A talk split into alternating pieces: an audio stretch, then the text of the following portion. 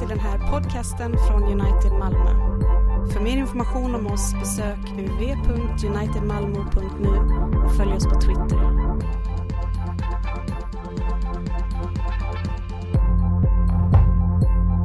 Hör Herrens ord ifrån denna söndagens nytestamentliga text som vi läser denna torsdag kväll i Hebreerbrevet.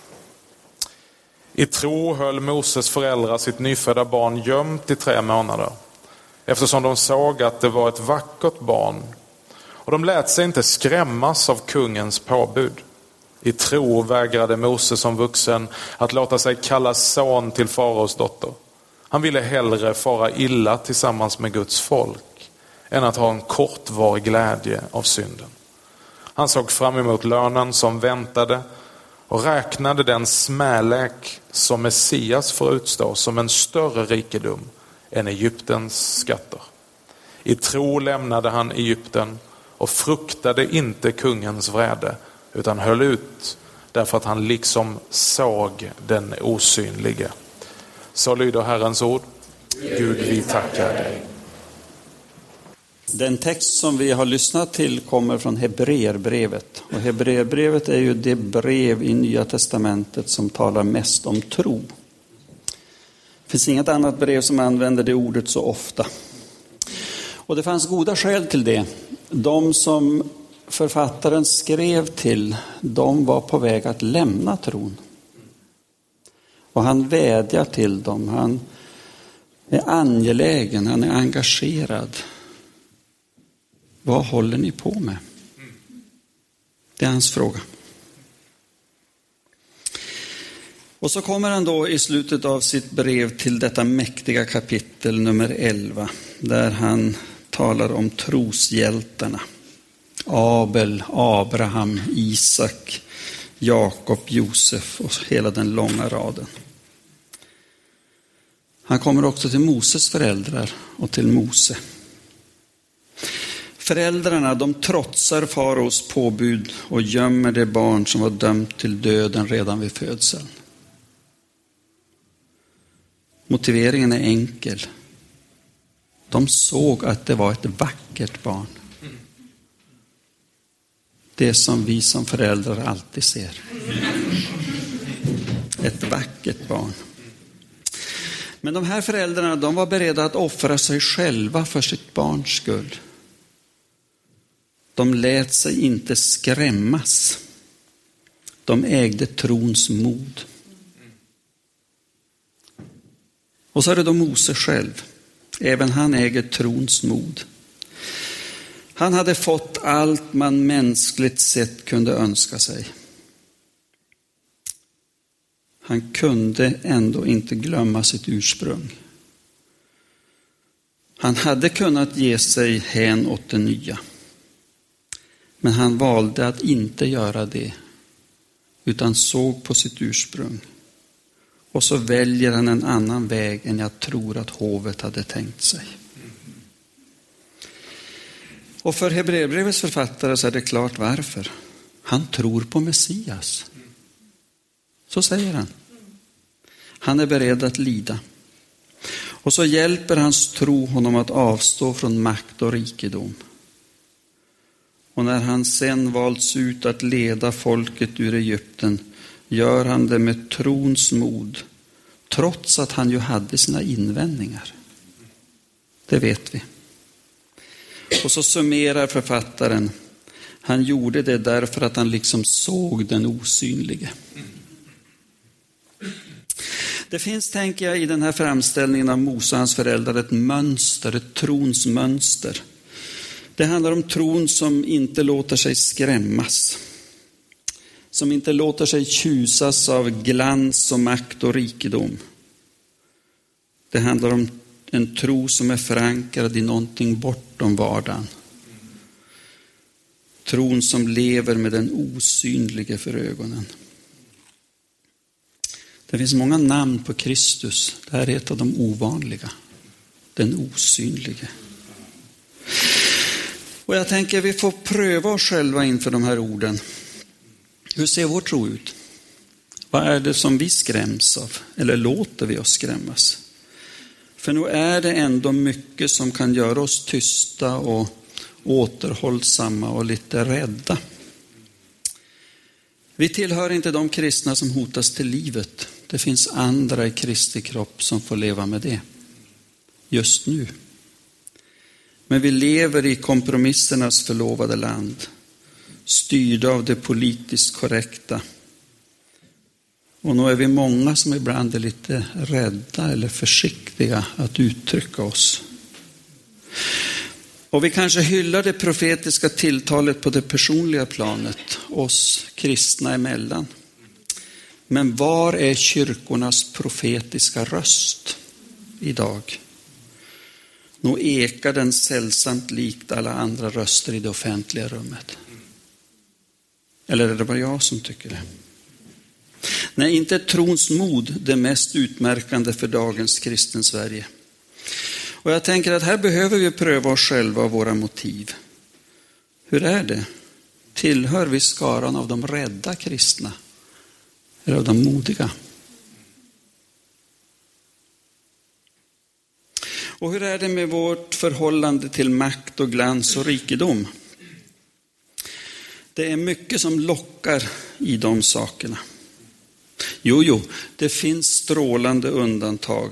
De där kristna som tycks förvånande ointresserade av allting sånt och som för Guds rikes skull väljer en annan väg. Och visst vet jag att våra kallelser är olika. Men ibland kan jag undra över att så många av oss kristna lever så likt alla andra. Det gäller både våra egendomar, det gäller vår värdering av makt och inflytande. Men kanske inte minst just ägodelar och egendom. Och möjligen är det viktigt att även här pröva sig. Eller till och med våga ompröva sig och sitt förhållande när det gäller värderingar och prioriteringar.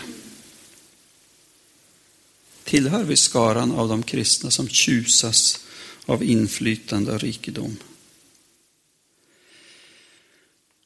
Ja, det här är yttre frågor. Det är frågor som handlar väldigt mycket om vårt sätt att vara och eh, leva. Men vi ska också vända frågorna inåt. Var har vår tro sin förankring? Är det känslor, i minnen, i framgång? Är det i Kristus? Och jag lärde mig hemma i Västerbotten att sådana här frågor ska man inte svara på för fort. Man ska ta lite tid på sig och låta dem sjunka in. Känslor är viktiga. Minnen kan vara ovärderliga. Men det är inte de som ska vara grunden för tron. Vi behöver våra tjänster för vi är människor. Och en människa utan tjänster är ingen människa. Och vi är människor också som troende. Men vi behöver påminna oss att eh, de aldrig får vara grunden för vår tro. Och minnen behöver vi. En människa utan minnen, ja vad är hon? Minnena är viktiga. Och vi ska också fira en minnesstund ikväll. Gör detta till min åminnelse. Minnena av när vi mötte Herren på riktigt. Minnena av när anden berörde oss på ett särskilt sätt. Och som predikant minnet av en god predikan. En som talade rakt in i mitt liv. Jo, minnena för oss kristna de är viktiga och utan minnen vore vår tro ödslig. Men de är inte grunden för vår tro. Vi behöver någon gång då och då, tänker jag, fråga oss var i vår tro har sin förankring. Och som sagt, man ska inte svara för fort.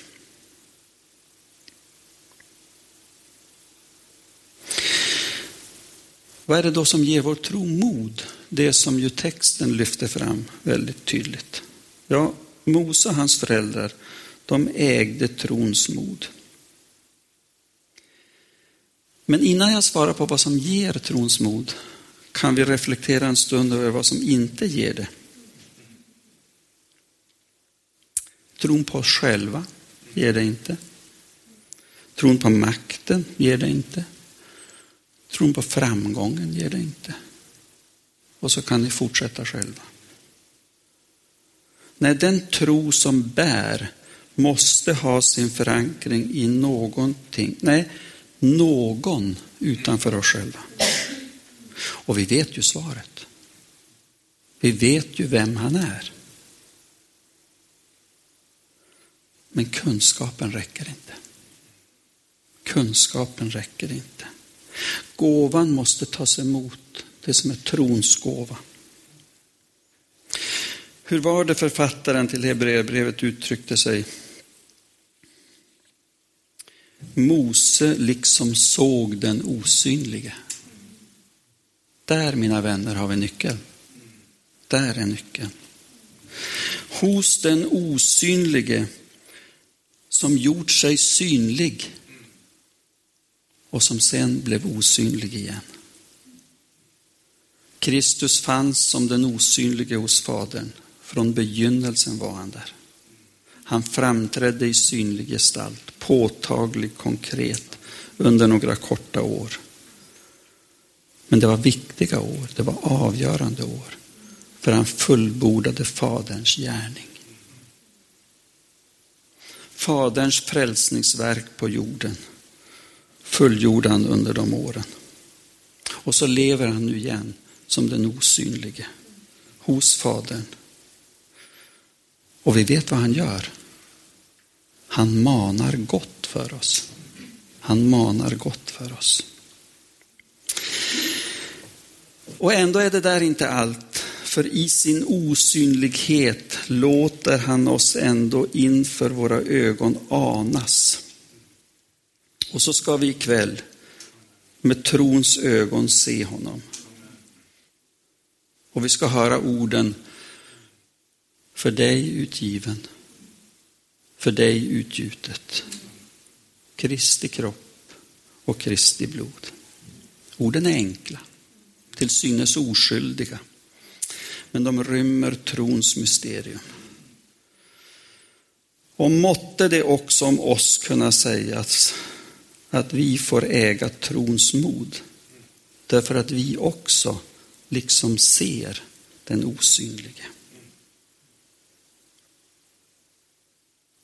Så skrev då författaren till Hebreerbrevet detta utmanande brev till dem som levde som kristna men var på väg att lämna tron. Och han utmanar dem att leva med den osynlige för ögonen. Att våga fråga efter Herrens vilja. Att våga vara beroende av Herren.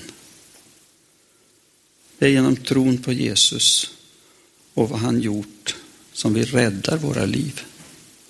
Det där kan vi också. Och det blir så lätt en formel. Men detta är livet. Detta är livet.